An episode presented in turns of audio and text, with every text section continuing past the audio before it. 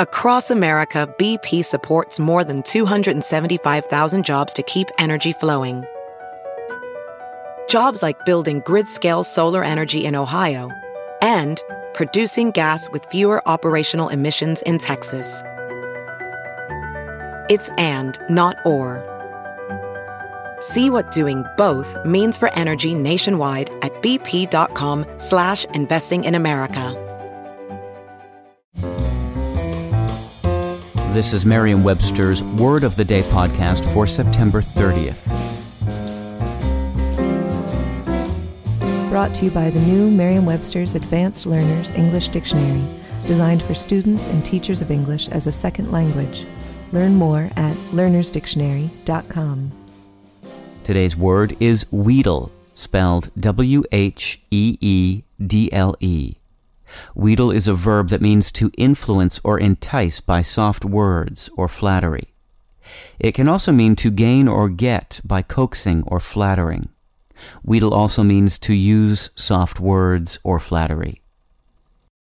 Here's the word used in a sentence from the Kansas City Star by Joan Daniels. I still make fruitcake using a recipe that is mostly fruit and nuts and not much cake. My dad owned a locker plant and butcher shop and wheedled the recipe out of a customer in the 1950s. The word wheedle has been a part of the English lexicon since the mid 17th century, though no one is quite sure how the word made its way into English. It's been suggested that the term may have derived from an Old English word that meant to beg, but this is far from certain. Once established in the language, however, wheedle became a favorite of some of the language's most illustrious writers.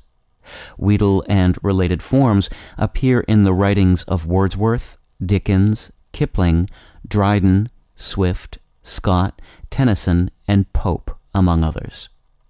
With your word of the day, I'm Peter Sokolowski.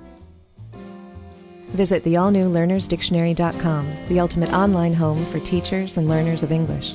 A free online dictionary, audio pronunciations, custom study lists, and interactive exercises are available now at learnersdictionary.com.